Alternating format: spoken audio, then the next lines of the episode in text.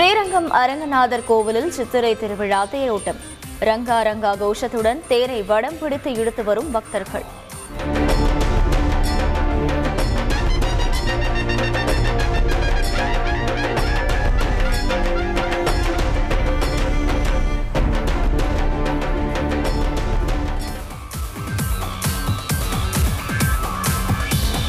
அனைவருக்கும் அனைத்தும் சென்று சேர வேண்டும் என்பதே திராவிட மாடலின் கொள்கை. திமுக சார்பில் ரம்ஜான் பண்டிகைக்கான நலத்திட்ட உதவிகள் வழங்கும் விழாவில் முதல்வர் ஸ்டாலின் பேச்சு.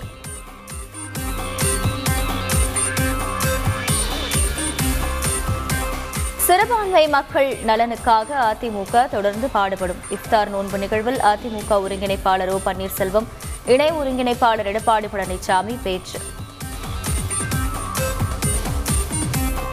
புதுச்சேரியை தொடர்ந்து தமிழகத்திலும் ஒன்பதாம் வகுப்பு வரை ஆல் பாஸ் திட்டம் செயல்படுத்தப்படுமா?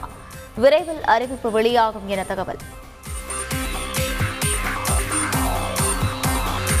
சென்னையில் பைக் ரேஸ் நடைபெறுவதை தடுக்கும் விதமாக வாகன தணிக்கை. மெரினா கடற்கரை காமராஜர் சாலை உள்ளிட்ட முக்கிய பகுதிகளில் விடிய விடிய கண்காணிப்பு.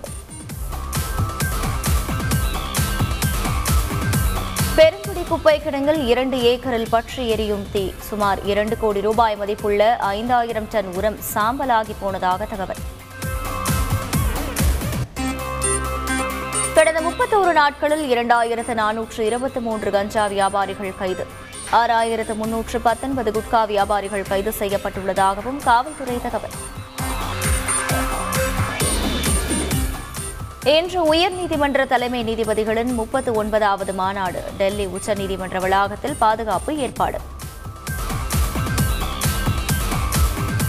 கேரளாவில் பொது இடங்களில் முகக்கவசம் கட்டாயம் மீறினால் கடும் நடவடிக்கை என தலைமைச் செயலாளர் அறிவிப்பு.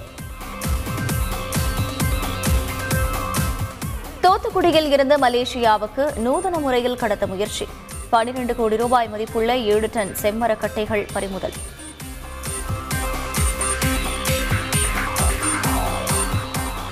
லட்சத்து நாற்பதாயிரம் ரூபாய்க்கு விற்கப்பட்ட குழந்தை. பிறந்து பதினைந்து நாட்களேயான சிசுவை கேரள மாநிலம் கோட்டயத்தில் மீட்ட நெல்லை போலீசார்.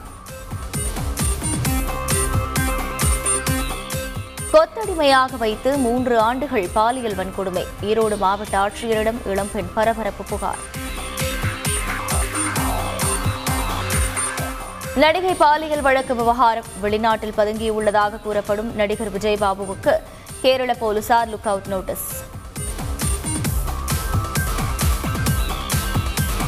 ஜூன் இருபத்தி மூன்று முதல் ஜூலை முப்பத்தி ஒன்று வரை தமிழ்நாடு பிரீமியர் கிரிக்கெட் லீக் போட்டிகள். முதல் போட்டி திருநெல்வேலி இறுதிப் போட்டி கோவை. ரசிகர்கள் உற்சாகம்.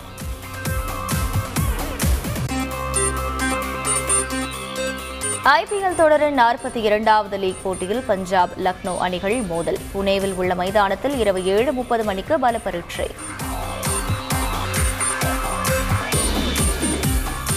ஐபிஎல் தொடரின் நேற்றைய போட்டியில் டெல்லி அணி வெற்றி. நான்கு விக்கெட் வித்தியாசத்தில் கொல்கத்தா அணியை வீழ்த்தியது.